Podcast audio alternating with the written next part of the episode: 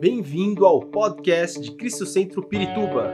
Para ficar sabendo sobre tudo de nossa igreja, acesse cristocentro.org.br ou siga-nos através do Facebook e Instagram como Cristo Centro Pirituba. Você também pode ver essas e outras pregações no formato vídeo em YouTube barra Cristo Centro Pirituba Oficial. Seja bem-vindo à nossa casa apostólica. Quero te convidar você a abrir a tua Bíblia no Salmo de número 127, versículo 1. Durante esse mês de dezembro nós estamos falando sobre o governo. No primeiro domingo trouxemos quem governa a sua vida. Na semana passada, o apóstolo trouxe sobre o governo na terra, o reino de Deus sendo restaurado. E hoje vamos falar sobre quem governa a nossa família. Se Deus governa a nossa, a nossa vida, Ele tem poder para, também para governar e trazer graça sobre a nossa família. Salmos de número 127, versículo 1 diz assim: eu vou ler na versão NVI. Se não for o Senhor, o construtor da casa, será inútil trabalhar na construção. Se não é o Senhor que vigia a cidade, será inútil a sentinela montar guarda. Ou seja, a nossa segurança, a nossa casa, o nosso lar está nas mãos daquele todo-poderoso, soberano, nosso Deus. A gente vê que se nós somos governados no nosso dia a dia, no nosso cristianismo pelo Senhor, como será que está a nossa casa? Como será que está a nossa família? E quando eu falo casa, eu digo não a construção, é a mesma coisa quando a gente se refere à igreja. A igreja não é este edifício, a igreja é cada um que está aqui. Quando Jesus vier buscar a igreja, ele levará vidas, ele não levará as construções. A mesma coisa com relação à família. Nossa família, quando a gente fala casa, não é a construção onde nós moramos, mas sim as pessoas que habitam essa família. E, então é importante que a gente entenda isso e Deus quer governar a nossa casa. A Bíblia fala lá em Romanos 8,15, eu não coloquei, mas fala assim: Aba, Pai. Em outras palavras, seria paizinho. Quantas vezes a gente vai orar a Deus e fala: Senhor, Pai, toma cuidado de nós. Coloca o meu filho, minha filha, meu, meu cônjuge, meu pai, minha mãe nas tuas mãos. Eu peço que o Senhor venha tratar com ele, para que possa ser cada dia mais curado, para que cada dia mais seja abençoado. Então, há, há uma busca, eu diria que há um plano de Deus para as famílias. Pastor, mas eu estou sozinho, eu estou sozinho na igreja, eu cheguei aqui, minha família não me acompanhou. Vamos orar. Vamos orar, vamos crer. O Senhor é o Deus do impossível. Por muito tempo eu vejo pessoas que estão orando pelas suas famílias, e as pessoas se convertem, as pessoas buscam, e, e é no tempo de Deus, não é no nosso. E aí, às vezes, a gente quer que seja no dia seguinte. E Deus vai falando, vai, mais um pouquinho de fé. Vai, vai aí, vai orando que uma hora vai acontecer. E é no tempo dele. Isso que é bacana, porque nós não temos o poder nas nossas mãos. Por isso que o governo é de quem? De Deus, não é nosso. Mas a gente quer a nossa vontade. Se o Senhor Jesus não governar a nossa casa, a nossa família, nós corremos riscos. E qual que é o risco? Pode ser que a nossa casa, o nosso lar, seja transformado num local de maldade e impiedade.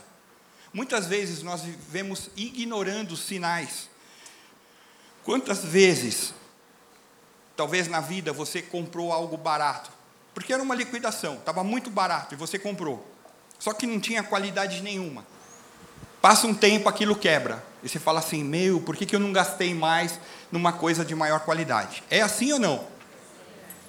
Com a nossa família, nós não podemos trazer coisa de baixa qualidade. Nós temos que trazer alta qualidade. E essa alta qualidade está no Senhor. Nós não podemos colocar a nossa família em risco. Ah, vai de qualquer jeito, faz qualquer coisa. Não, não é assim. Qual é a vontade de Deus para nós? Qual é a vontade de Deus para os meus filhos, para minha esposa, para minha família, para os meus pais? E aí a gente começa a ver que esse barato para a família muitas vezes sai caro. Porque talvez no momento que a gente deveria, orientados pelo Senhor, ter falado não, nós deixamos. E pode ser que as pessoas se perderam ao longo do caminho. E hoje nós vamos colocar a nossa vida em reflexão. Senhor, eu quero ser um abençoador da minha família. Quantos querem assim? Então diz isso para o Senhor. Fala aí, Senhor, eu quero ser um abençoador, uma abençoadora para minha família. Eu quero levar a tua paz, o teu amor e as coisas que nós vamos ver agora. Abra a tua Bíblia em Colossenses, capítulo 3. Nós vamos ler os versículos 12 a 17. Colossenses 3, de 12 a 17. Nestes versículos estarão aquilo que o Senhor quer que nós levemos para a nossa família, para que o Senhor possa governar de forma plena, na totalidade. Colossenses 3, de 12 a 17, diz assim: Portanto, como povo escolhido de Deus, em outras versões, eleitos de Deus. Quantos são, são estão aqui que são escolhidos de Deus? Se você recebeu Jesus como Senhor e Salvador, daquele momento em diante você faz parte dessa escolha maravilhosa. E se você está aqui e não conhece Jesus Cristo, ou você que está nos vendo pela internet, eu quero te dizer que Deus tem um plano para a tua vida, um plano muito especial. Ele quer trazer paz ao teu coração. Continuando, povo escolhido de Deus, santo e amado. Olha só, você é amado do Senhor. Revistam-se de profunda compaixão, bondade, humildade, mansidão e paciência. Coisas fáceis para a gente exercer no lar, não é verdade? Todo mundo tem paciência, todo mundo é manso, é humilde. Não, vai você primeiro. Pode deixar, eu não vou comer esse prato agora, você come. A gente é assim, mas o Senhor está ensinando, vamos lá. Aí, aí a coisa complica mais. Suportem-se uns aos outros. Misericórdia. Sabe quando você está em casa e um está bicudo com o outro? Tem que se suportar. E aí? É palavra de Deus se a gente quer que a nossa família seja governada pelo Senhor. Perdoem as queixas que tiverem uns com os outros. Misericórdia. Sabe quando a família se reúne de vez em quando e aí um fala mal do outro? Ah, tia sim, o pai, não sei o quê e tal. Então, quando tiverem queixas um do outro, nós temos que perdoar isso. Misericórdia. Perdoem como o Senhor lhes perdoou. Acima de tudo, revistam-se do amor, que é o elo perfeito. Precisamos ter amor. E esse amor é um amor de entrega, um amor de sacrifício. É um amor que eu sempre falo. Por que, que você ama seu, aqueles que têm filhos? Por que, que você ama seu filho ou sua filha? Porque ele tira notas boas? Porque ele tem um cabelo assim, assim, assado? Porque tem os olhos desse jeito? Não, você ama porque ama, não é verdade? Então, é esse amor que nós temos que exercer, um com os outros. Ah, pastor, é difícil, então fala com Deus. Que a paz de Cristo, a paz de Cristo, quantos lares estão precisando dessa paz de Cristo. E talvez seja a história da tua vida que chegou até aqui hoje. E o Senhor quer trazer paz. E Ele vai começar a trazer a paz através da tua vida, para que você leve essa paz e o teu lar seja governado pelo Senhor com paz, não com confusão. Seja o juiz em seus, que a paz de Cristo seja o juiz em seus corações, visto que vocês foram chamados a viver em paz, como membros de um só corpo, e sejam agradecidos. Você já agradeceu ao Senhor hoje porque você acordou com vida? Senão você já nem acordaria, tá, não podia nem como agradecer, né? Você já agradeceu ao Senhor pelo alimento, pela tua casa, pela tua família, pela tua igreja, pelos seus pastores? Lembre-se de nós nas orações. Nós devemos ser agradecidos. Habite ricamente em vocês a palavra de Cristo então, se eu quero ter a minha família governada, começando por mim, eu preciso saber o que diz essa palavra. Ano que vem, logo no início do ano, nós teremos escola bíblica. Quero aprender mais, pastor? Venha participar da escola bíblica. Ensinem e aconselhem-se uns aos outros com toda a sabedoria, e cantem salmos, hinos e cânticos espirituais com gratidão a Deus em seus corações tudo o que fizerem, seja em palavra ou em ação, quer dizer, atitudes, façam-no no nome do Senhor Jesus, dando por meio dele graças a Deus Pai. Devemos ser agradecidos e fazer as coisas em nome de Jesus. E aí eu pergunto: quem será que governa a tua vida, quem governa a tua família, o teu trabalho, todos os seus relacionamentos? Porque Paulo, através dessa carta ele, à igreja de Colosso, que serve para os dias atuais, ele vai trazendo ensinamentos para nós e ele faz um alerta: que a paz reine em seus corações. Nessa época próxima dos momentos de comemoração do Natal, todo mundo diz que tem paz. É o tempo que todo mundo fala: não, agora a gente entendemos o príncipe da paz. Tem gente que olha o presépio, vê ali a figura do menino, traz paz. Mas será que eu vivo essa paz? Será que o meu lar vive paz? Ou será que eu preciso do príncipe da paz, Jesus Cristo? E aí, esse alerta faz com que nós tenhamos que fazer uma modificação da forma de viver na correria do dia a dia e trazer paz para os nossos pensamentos, para a nossa forma de agir, etc.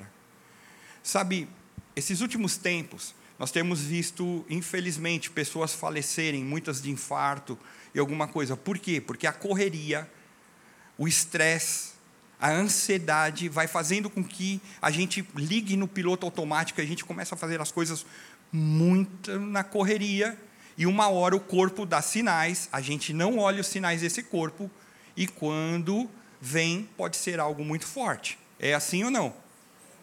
Será que nesses momentos de correria que nós estamos passando, e, e muita gente que eu converso agora no mês de dezembro fala: ufa, o ano está acabando. É, mas vai continuar. Não muda. Qual que é a diferença? Vai entrar em janeiro, acabou. Então, é, organizações Tabajara. Chegou janeiro, seus problemas acabaram. Não. Vai continuar, a gente vai ter uma vida para seguir. E eu tenho paz, porque se eu não manter um equilíbrio, afeta a minha saúde, afeta o meu corpo. Em outras palavras, dizem que somatiza, traz para o corpo. E aí a gente cai doente. Muita gente em janeiro acaba tendo rinite, sinusite, e todo mundo fala assim: ah, a mudança do clima. Não, é o acúmulo de coisas que ela veio no ano e ela está mais debilitada quando chega janeiro. E muitas vezes ela não para para girar a chavinha e falar: deixa eu mudar um pouco o meu estilo de vida. E aí vem todo mundo: ai meu Deus, preciso de férias. Eu também. Em tudo aquilo que o Senhor vai falando para nós, além da paz, ele traz algo muito interessante um cinturão, uma ligadura, algo que nós precisamos ter. Que ele fala que é o amor. O amor é aquele vínculo, aquela ligadura, aquela união que une os membros de um lar, de uma família, da igreja. Olha que coisa maluca. É um negócio. Eu, eu sempre falo que o cristianismo é muito louco. Por quê? Olha só. Quantos aqui conviveram com, comigo na minha infância, na minha adolescência e na minha juventude? Levanta a mão. Nem minha mulher. Ninguém. Um dia lá, eu vim para Cristo Centro, 30 anos atrás. E eu comecei a amar os irmãos, alguém que eu não conhecia. E os amo. E vocês começaram a amar uns aos outros. Não é um negócio maluco, porque de um dia para o outro nós começamos a amar vidas que nós não conhecemos, não conhecíamos, mas o amor através de Cristo nos uniu. E nós queremos o melhor de cada um dos irmãos. Então o cristianismo faz com que isso aconteça em todos os lugares. Através de Jesus, as vidas são ligadas, e esse amor é um amor que não se explica, porque é um amor soberano. Amamos uns aos outros na igreja, sim ou não? E se você tem algo contra o teu irmão, hoje é dia de pedir perdão, tá? Vai ter lá. Agora pensa uma coisa. Se nós amamos a nossa família espiritual, por que, que nós não amamos muitas vezes a nossa família terrenal? Misericórdia, pastor, não podia vir com outro negócio mais tranquilo? Porque é isso que Paulo está falando. Nós precisamos amar. Ah, mas eu não me dou bem, meu pai e minha mãe é de outra religião. Quem falou que você tem que amar se amar ou não amar se ele for de outra religião? Nós temos que amar. Amar. E é isso que nós aprendemos de Cristo. Nós como pastores, nós sempre vamos trazer esse ensinamento para cada um, para todos nós. Nós precisamos amar uns aos outros. Não é porque é dessa religião ou daquela religião, porque é mais bravo ou menos bravo. Nós precisamos amar. E isso é o que vai unindo a família. Porque um artigo que constantemente eu leio, é quando se perde a união da família, quando nós perdemos nossos avós. Muitas vezes a família se reúne em função dos avós. À medida que os avós falecem, a família se espalha e cada um vai para o seu lado. Que pode ser o que está acontecendo agora na minha e na tua família nesses últimos nesses dias finais do ano. Cada um foi para um lado. Ou seja, mas por que, que o amor da avó, do, do vô, traz essa união? E por que será que às vezes a gente, ah, vai para cada um para o seu lado e beleza? Nós precisamos amar. E esse amor tem que ser uma constante. Eu quero te dizer que o amor é a única situação com força suficiente de manter unidos diferentes membros do nosso lar. Porque, vamos ser sinceros, toda família tem aquele tio chato que faz as piadinhas de tio, sabe? Quando a gente se reúne. A gente tem aquela tia que fala, posta 50 vezes o bom dia lá. Meu Deus, se minha tia estiver me ouvindo, eu estou tô, tô lascado. A gente tem tudo isso na família, mas cada um tem uma característica. E a família é isso. É a pluralidade de temperamentos, de vidas. E nós precisamos amar. Pensa uma coisa agora. Se você tivesse que, nesse momento, orar por alguém da tua família, que você gostaria que essa pessoa fosse revigorada por Deus. Pensa aí agora. Cada um tem um membro. Você consegue pensar nisso? Cristianismo é real e verdadeiro. Eu vou pedir a gentileza que você feche seus olhos e ore por essa pessoa agora. No nome de Jesus, Pai. Existem aqui pensamentos, existem vidas que estão sendo colocadas no teu reino. E é o teu agir, Senhor.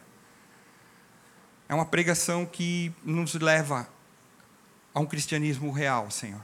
Que essas vidas sejam cuidadas agora, das mais variadas necessidades, Senhor. E que eles sejam abençoados. E que o teu reino se multiplique, Senhor. Abençoa a vida dos meus irmãos também que estão orando por eles. É o que eu te peço no nome de Jesus. Amém. Quantos se sentiram melhor por orar assim? Precisa um pastor te falar para orar? Nós podemos fazer isso constantemente, sim ou não? Cristianismo é isso, gente. É viver aquilo que nós aprendemos do Senhor. Não espere a gente ter que falar. Ore pelas vidas. Então, esse amor é uma decisão, um aperto constante dos parafusos, porque a gente vai espanando, às vezes, no amor, a gente começa a ficar meio bicudo, meio chechelento tal. E, é, e precisa da manutenção de Deus, que vai apertando e trazendo que a gente constantemente tem ações de amor, ações de cuidado. E o amor de Cristo nos ensina que esse amor excede todo entendimento, porque, como eu falei, nós não nos conhecíamos e de, a partir de um momento eu comecei a amá-los e querer o melhor de Deus para a sua vida. E eu me alegro nisso. Quando a gente ouve um testemunho de um irmão que foi curado, que foi liberto, que o Senhor trouxe algo para a vida dele, que ganhou uma bem, uma, algo bem material, nós nos alegramos e falamos: Senhor, glória a Deus por isso. Que bacana que o Senhor está fazendo na vida dos nossos irmãos. Então, esse amor faz com que a gente muitas vezes morra para nós mesmos, para que o outro viva. Nós não temos os ciúmes. Ah, o irmão recebeu a bênção, eu não recebi, eu estou chateado. Não. Não. Ou então aquelas, aquelas canções cristãs que eu te, eu te vi na prova, não sei o quê, essas besteiradas todas que misericórdia. Eu falo que isso é antibíblico. Nosso dia a dia é devagar ou é rápido? O que, que você pensa? Nosso dia a dia. Turma dos acha que o nosso dia a dia é devagar, levanta a mão. Turma dos que acha que nosso dia a dia é rápido. Quem morreu, levanta a mão agora, porque não escolheu nenhum nem outro. Não, ninguém. Vamos lá. Nosso dia a dia é ágil, é rápido. E às vezes a gente acredita, cuidado com uma mentira, que muitas vezes Satanás traz sobre a nossa casa, sobre o nosso lar, que a paz é que nós só teremos paz quando nós temos ausência de problemas. Isso não é verdade. Porque é uma mentira que muitas vezes tortura as famílias. Eu quero te dizer que o príncipe da paz, ele não vai nos tirar dos problemas, mas ele vai passar conosco nos problemas. O nosso Deus sabe muito mais do que vai acontecer na frente, porque ele é onisciente, nós não somos. Nós não sabemos um segundo do que vai acontecer, mas Ele sabe. Então Ele sabe e Ele não vai nos abandonar, estará conosco ali. Então você vai ter sucesso, satisfação, alegria em sua casa quando a gente espera no Senhor, a gente entrega para Ele, deixa que Ele governe as situações da nossa família, e aí a gente espera mais de Deus e menos do cônjuge, do pai, da mãe, do filho, do cachorro, do papagaio, do que tiver. Porque a gente espera em Deus. Então precisamos ter essa concepção. Pastor, então quer dizer que, mesmo tendo Jesus Cristo, eu vou ter problemas? Sim. A Bíblia fala: no mundo tereis aflições mas tem de bom ânimo. Eu venci o mundo, Jesus falando. Então que Jesus esteja apegado a você no seu dia a dia, no seu governo, na tua família, para que você ultrapasse esses problemas, olhe para trás e fala: realmente, eu passei por isso, mas o Senhor o tempo inteiro esteve me sustentando. Isso é testemunho, isso é vida. E eu quero te dizer que você não é diferente de todo mundo. Todos nós temos dificuldades, todos nós Muitas vezes queremos usar as nossas forças para tratar o dia a dia, e o nosso dia a dia tem que ser tratado por Deus. Uma preocupação dentro do lar constante para os pais é sobre o alimento. Vamos ter o que comer ou não vamos ter o que comer? Há uma preocupação. E aí a Bíblia fala que Deus supre as nossas necessidades. Então a necessidade não é a Nutella. Então a necessidade não é o pote de Nescau. Então a necessidade não é o panetone todo recheado com 14 camadas de chocolate. Porque agora é assim, você olha, eu fiquei ontem espantado. A nossa necessidade no dia a dia, o Senhor nos traz o alimento. Às vezes ele é misericordioso, ele traz umas coisinhas a mais, que pode até incluir a Nutella, etc. Tal. Mas é misericórdia já.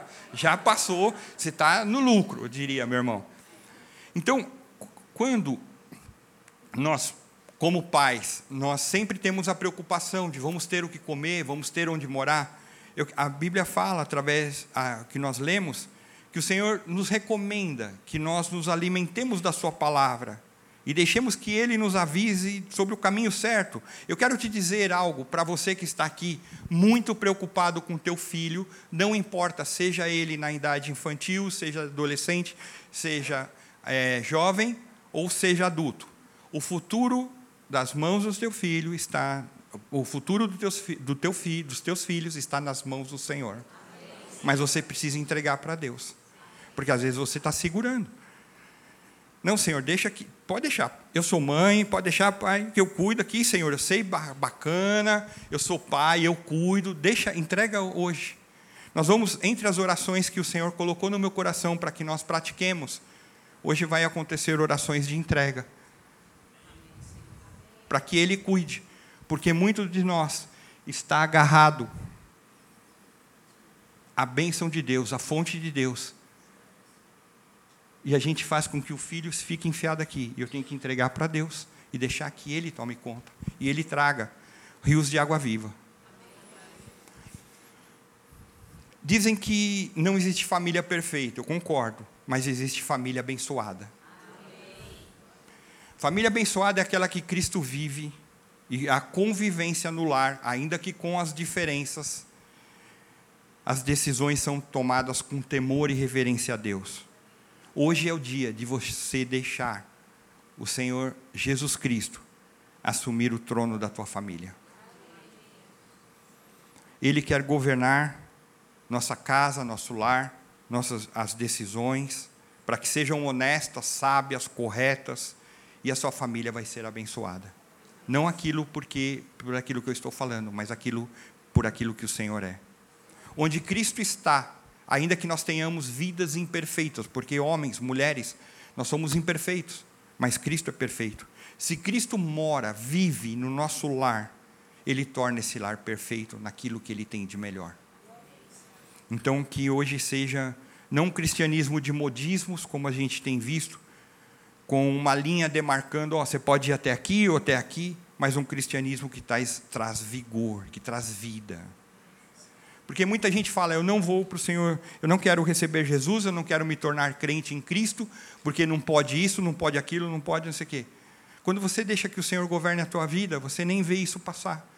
Porque Ele vai te dando direção. Ninguém precisa ficar falando, faça isso, corte o cabelo até aqui, faz não sei o quê, usa calça não sei das quantas, nada disso.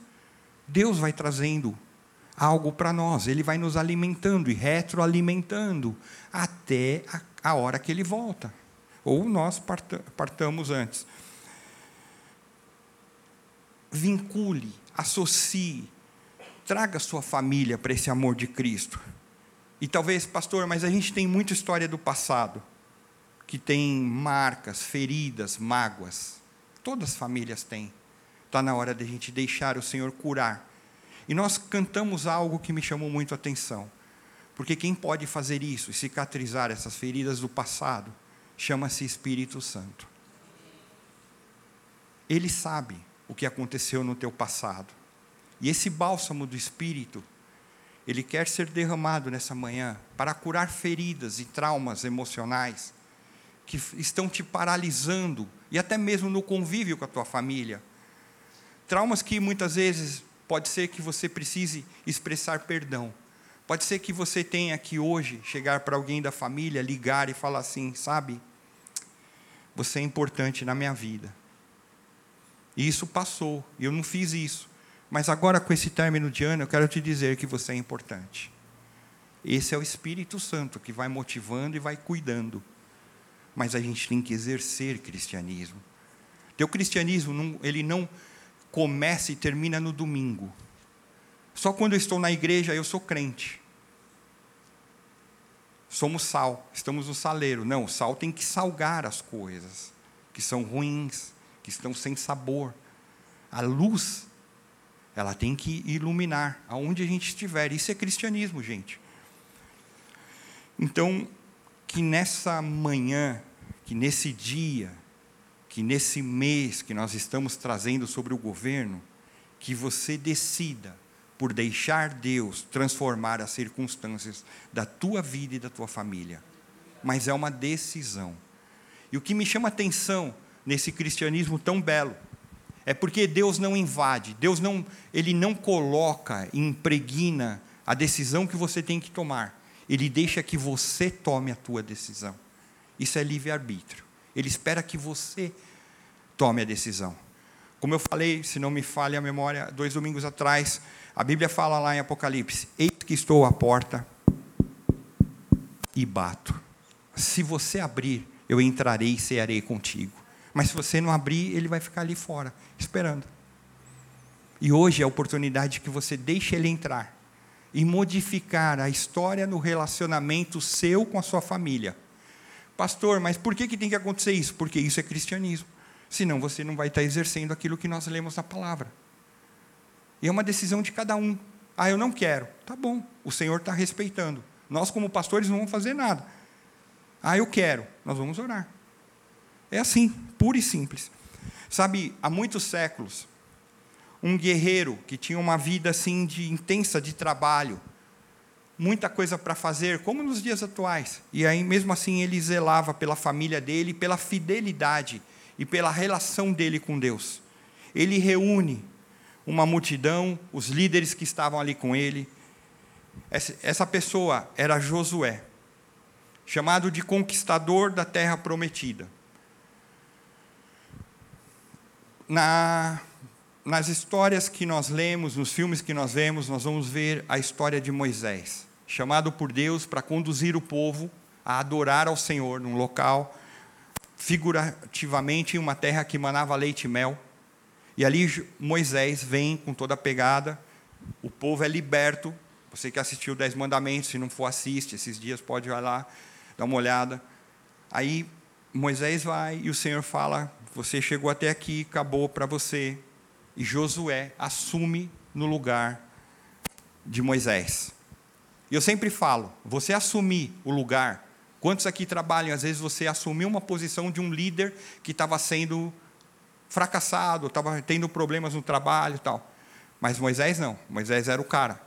E aí Josué tem que assumir no lugar desse, desse líder. Pensa, pensa nisso. Então ele assume uma pegada de levar o povo a conquistar de um líder que era o supra-sumo lá do momento. E uma coisa que eu quero te dizer: Moisés foi criado em toda a ciência do Egito. Meu antigo pastor sempre falava que Moisés é como se fosse um cientista, porque ele conhecia as ciências daquela época. Ele era um cara muito inteligente. Então, provavelmente, e dá para perceber naquilo que a gente estuda na Bíblia, que Moisés usava estratégias, estratégias de guerra, tudo, claro, com a sabedoria de Deus. E aí Josué, é, Josué entra nessa pegada conquistador e chega uma hora que começa a ter um confronto entre aquilo que eu faço e as famílias e os líderes e a posição. Quantas vezes nós, no nosso dia a dia, nós temos que tomar decisões? Vou para a direita ou vou para a esquerda? E a gente precisa buscar sabedoria de Deus. Senhor, o que, que eu faço? Na minha vida, muitas vezes, que eu, dependendo do lugar que eu estou, corro para o banheiro, tá? falo, Senhor, me ajuda aqui, o que, que eu vou fazer? Não sei, não vou para a direita para a esquerda, não sei para onde eu vou, Senhor, que seja tua vontade, me dá um sinal, faz alguma coisa, porque eu preciso entender o que Ele quer. E aí aconteceu isso, os líderes estão ali, gente querendo ir para lá, gente querendo ir para cá, e ele toma uma posição firme, onde ele zela pela fidelidade a Deus, mas ele não toma essa decisão trazendo sozinho para ele, ele traz a família junto. E com isso eu quero ler com você Josué capítulo 24, versículo 15.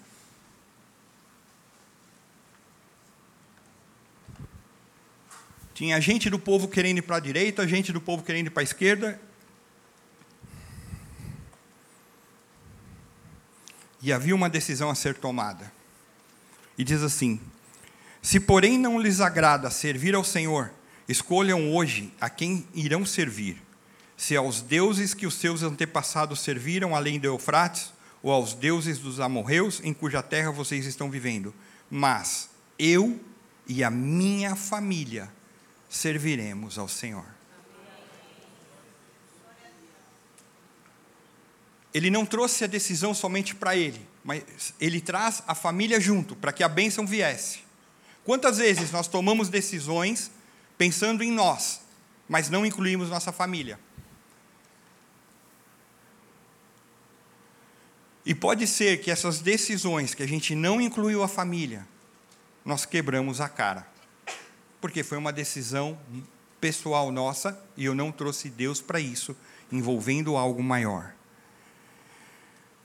acima dos contratempos, da correria. Como eu falei, a gente tem uma vida agitada, dos maus momentos que nos ameaçam, que muitas vezes tira a nossa paz interior, das desavenças com a esposa, com o esposo, do, com os filhos. Josué deixava claro que, no, que Deus deveria ocupar o primeiro lugar na sua vida e na vida da sua família.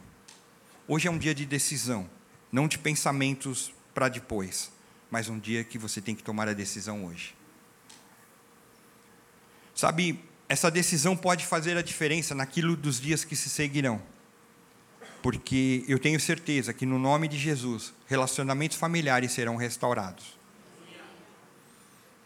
Ele nos garante a vitória quando nós deixamos, deixamos que Ele nos guie. Ele garante a vitória quando nós deixamos que Ele nos guie. Porque quando nós tomamos a decisão sozinhos, nós caímos naquilo que a Bíblia fala que enganoso é o coração do homem. Quando ele fala homem, é a raça humana, tanto homem como mulher. Às vezes nós tomamos decisões que nós não envolvemos e afetamos a nossa família. Outro aspecto que nós vimos naquilo que lemos lá, através é, de Paulo a Colossenses, foi que nós devemos construir nossa família sobre princípios e valores lançar alicerces, alimentar com princípios, com valores. Isso numa sociedade que está tão quebrada. Eu estive nessa sexta-feira aqui na formatura do Colégio Fininhos do Rei. E entre os vídeos que foram apresentados sobre os alunos dando seus testemunhos, aqueles alunos que estavam se formando no primeiro, é, perdão, no prezinho, depois na, na última série do ensino fundamental e na última série do ensino médio, vários testemunhos através do vídeo falaram assim: Sabe o que eu aprendi nessa escola? Princípios e valores. que afetam o relacionamento com meus pais, com meus irmãos, com meus professores, para que eu seja um melhor cidadão. Aprendemos a palavra de Deus e, e quem a gente vê assim o tempo inteiro trazendo orientação para o povo é Jesus Cristo. Jesus o tempo inteiro vai trazendo orientação para que a gente seja melhor como cidadão. Não somente como cristão, mas como cidadão. E aí ele traz uma história que está em Mateus capítulo 7, versículos 24 a 29, Mateus 7, 24 a 29. Um ensinamento trazido por Jesus que nunca perde a validade. E ainda nos dias de hoje, nós temos que aplicá-lo, que diz assim: Portanto, quem ouve as minhas palavras, e as palavras é Bíblia, as palavras é palavra do Senhor, e as pratica, é como um homem prudente que construiu a sua casa sobre a rocha. Caiu a chuva, e nós vimos quanta chuva tem caído nesses últimos dias. Transbordaram os rios, sopraram os ventos e deram contra aquela casa, e ela não caiu, porque tinha seus alicerces na rocha. Mas quem ouve estas minhas palavras e não as pratica é como um insensato que construiu a sua casa sobre areia. Caiu a chuva, transbordaram os rios, sopraram os ventos e deram contra aquela casa, e ela caiu. E foi grande a sua queda. Quando Jesus acabou de dizer essas coisas, as multidões estavam maravilhadas com o seu ensino, porque ele as ensinava como quem tem autoridade e não como os mestres da lei.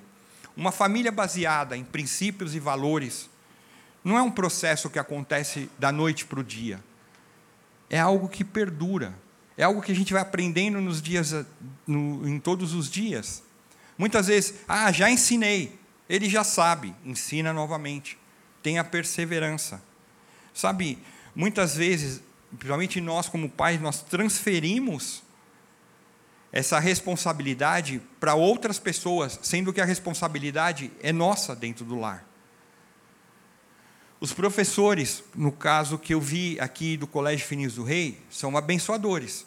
Os, os professores agora que estão dando aula para os seus filhos, nos mais variados lugares, são abençoadores, mas a responsabilidade principal nossa, como pai e como mãe, é nós que trazemos os princípios e os valores.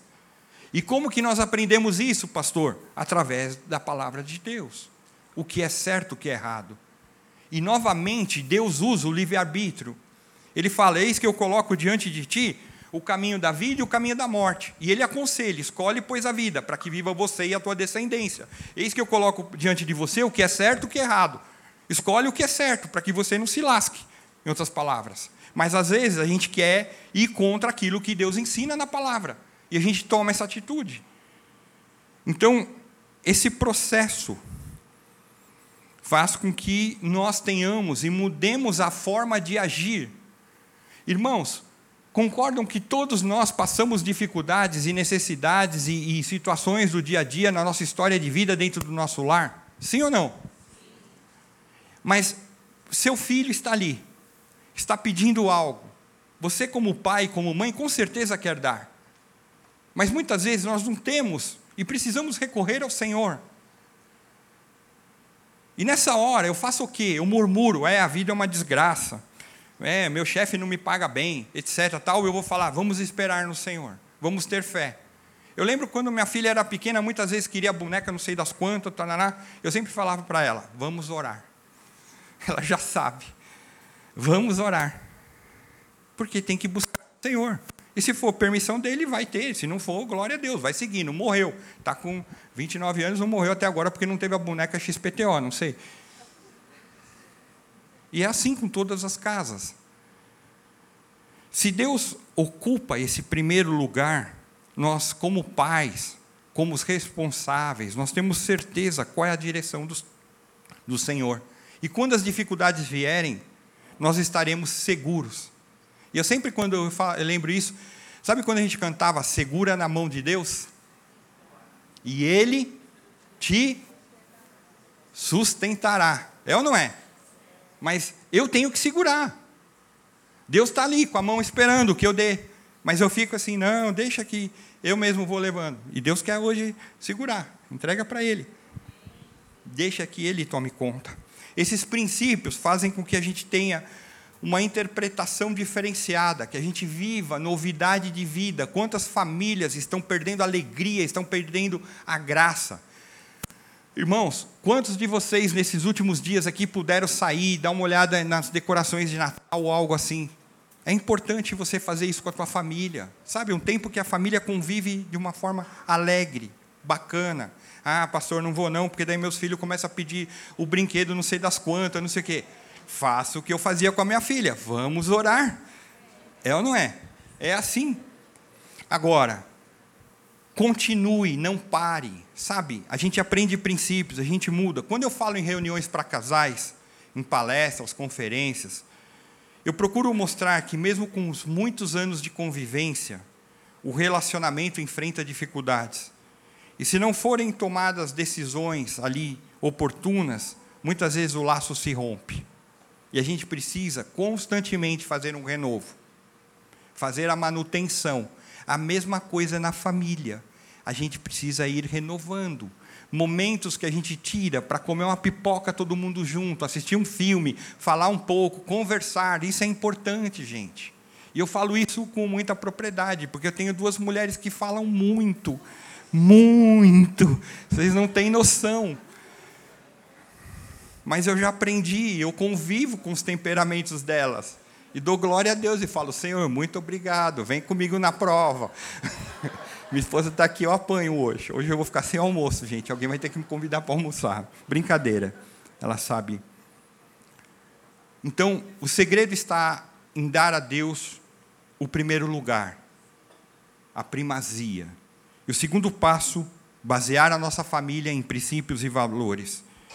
E eu quero trazer com os irmãos Filipenses, capítulo 3, versículos 12 a 16. O apóstolo Paulo novamente trazendo algo para nós. Filipenses 3, de 12 a 16. Não que eu tenha obtido tudo isso ou que tenha sido aperfeiçoado, mas prossigo para alcançá-lo, pois para isso também foi alcançado por Cristo Jesus. Irmãos, não penso que eu mesmo já o tenha alcançado, mas uma coisa faço esquecendo-me das co coisas que ficaram para trás e avançando para as que estão adiante, prossigo para o alvo, a fim de ganhar o prêmio do chamado celestial de Deus em Cristo Jesus. Todos nós que alcançamos a maturidade devemos ver as coisas dessa forma, e se em algum aspecto vocês pensam de modo diferente, isso também Deus lhes esclarecerá. Tão somente vivamos de acordo com o que já alcançamos é um crescimento. O relacionamento familiar é um processo de crescimento, é um processo de fortalecimento. Avançamos para algo melhor, diz. Alcançamos. Para isso nós colocamos esforço, foco, e Deus nos recompensa. E, e, e assim, sem a ajuda de Deus, nós não, não conseguimos seguir. Nessa manhã, você quer ter uma família sólida, uma família no Senhor? Começa com a tua decisão de querer isso. Entregar para Deus. Essa determinação faz com que você possa avançar. Hoje talvez seja o primeiro passo para algumas mudanças que devem ocorrer. Primeiro aspecto, você que está aqui, você que nos vê pela internet, é, se você não recebeu Jesus como Senhor e Salvador, hoje é o dia de você tomar essa decisão e começar a ter um relacionamento. E você, pastor, como que eu faço isso? Primeira vez que eu estou sintonizei aqui no canal do YouTube ou do Facebook, estou vendo essa transmissão. Como que é isso? Basta você entregar teu coração ao Senhor e falar: Senhor, governa a minha vida. Jesus, vem ser o Senhor da minha vida. E pode ser que você esteja aqui presente. Então, para não constranger ninguém, eu peço a gentileza que você feche seus olhos. E se você sente que a tua vida espiritual está distante do Senhor, se você sente que não está legal, hoje é o dia de você entregar a tua vida para Deus. E você, eu quero te ajudar com uma oração. Como um dia eu entrei numa igreja e também me ajudaram. Não tem misticismo nenhum. Simplesmente nós vamos repetir palavras para que o Senhor tome conta daquilo que Ele deseja. Você pode dizer assim: Senhor Deus, nessa manhã eu ouvi que eu preciso de Jesus. Eu quero te dar agora o governo da minha vida, que não seja mais eu, mas a tua vontade em mim. Eu te recebo, Jesus, como meu Senhor e como meu Salvador. Aquilo que está ruim, transforme em algo bom. Onde existir a falta de perdão, que o Senhor primeiro me perdoe e que eu possa perdoar a outros. Traz a tua paz. Escreve o meu nome no livro da vida, porque eu não fui feito para a morte, mas para viver contigo. Eu te recebo agora com alegria e te agradeço em Jesus Cristo. Amém. Ainda de olhos fechados, quantos oraram assim? Levanta a tua mão comigo. Pai, no nome de Jesus, existem mãos levantadas. Eu quero declarar o teu reino sobre a vida delas. O teu reino é salvação, Senhor. E que o Senhor venha cuidar dessas vidas com carinho, com amor, com paz.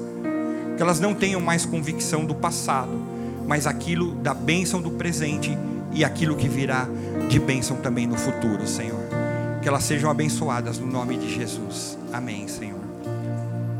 A segunda oração que eu quero fazer